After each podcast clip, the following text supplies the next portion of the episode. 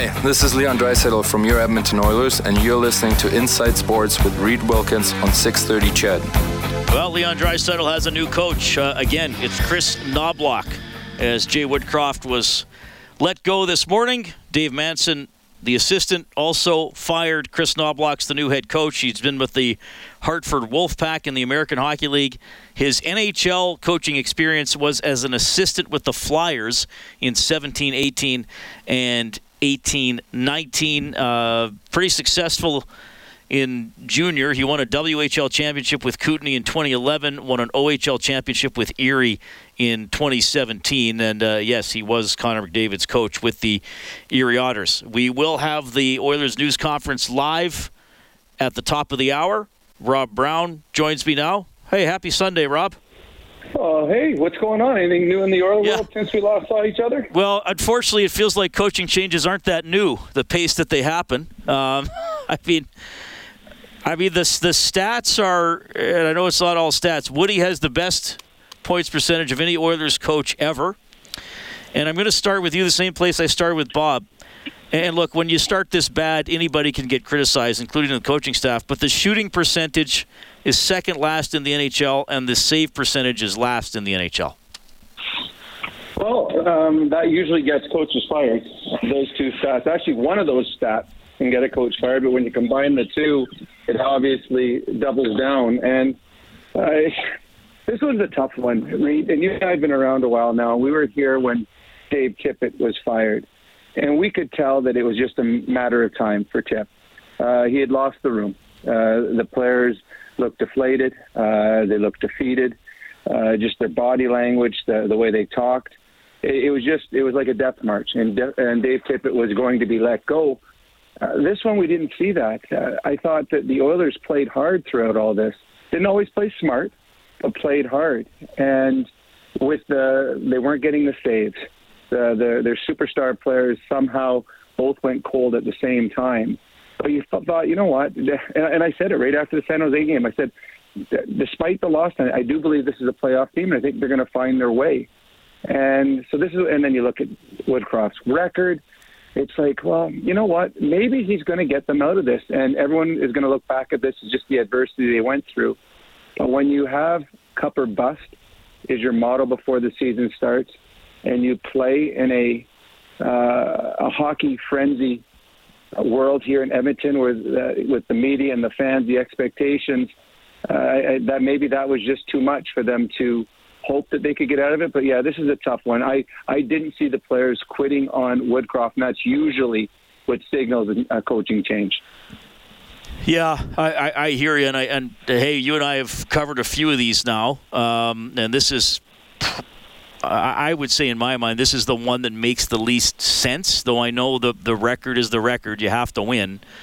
Um, but I do think, and I said this to Bob, I wonder your perspective I, I, do think the last six games were better than the first seven. I, I know the results still weren't there, just two and four in their last six, um, but they were.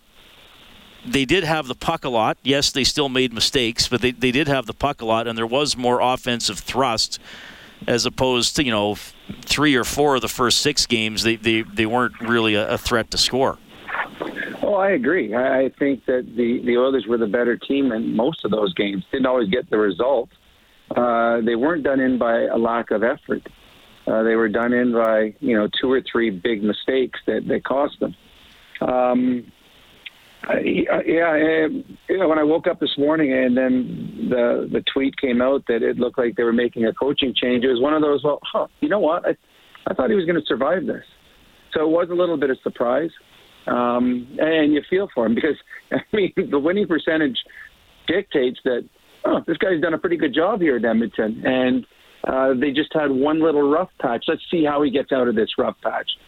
But this is a, a market that's got two superstars that are in the peak of their careers with contracts coming up not too far away, a, a, fan base that uh, is mad for their Oilers. Uh, they, I think, that shortened the leash of any coach and just look over the last five coaches they've had, how short their leashes are. Imagine if this was if this was in Tampa or something along that line, maybe the, there's not a coaching change. We saw Jon Cooper take the best team in the NHL and get swept in the first round keep his job and eventually won a Stanley Cup. I think the the pressure up here is so much more immense that sometimes you have to do things that you might not really want to. So, look, it, it, it's kind of the same core of players that have been through several head coaches, and, and the ongoing refrain around this team mostly has been prevent goals.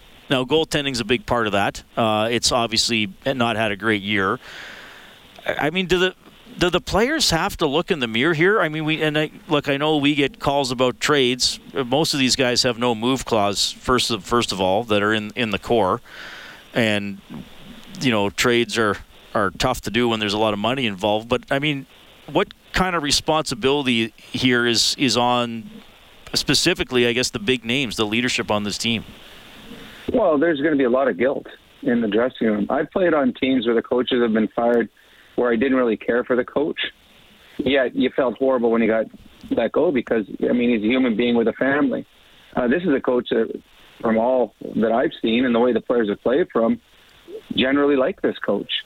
So there's a, a horrible guilt that you have in that dressing room, knowing that this guy, his, his dream had come true, and all of a sudden he's out of work.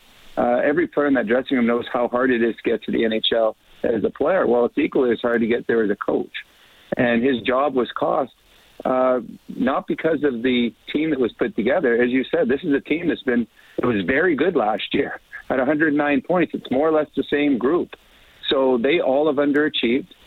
And because they've underachieved, the coaching staff is now out of work. So, yeah, the, the guilt will be uh, awful in that dressing room. That's usually, Reid, why you see that coach's bump. Whenever a new coach comes in, it's not so much the new coach, what he's doing, because they really can't implement a lot of systems in the first 24 or 36 hours.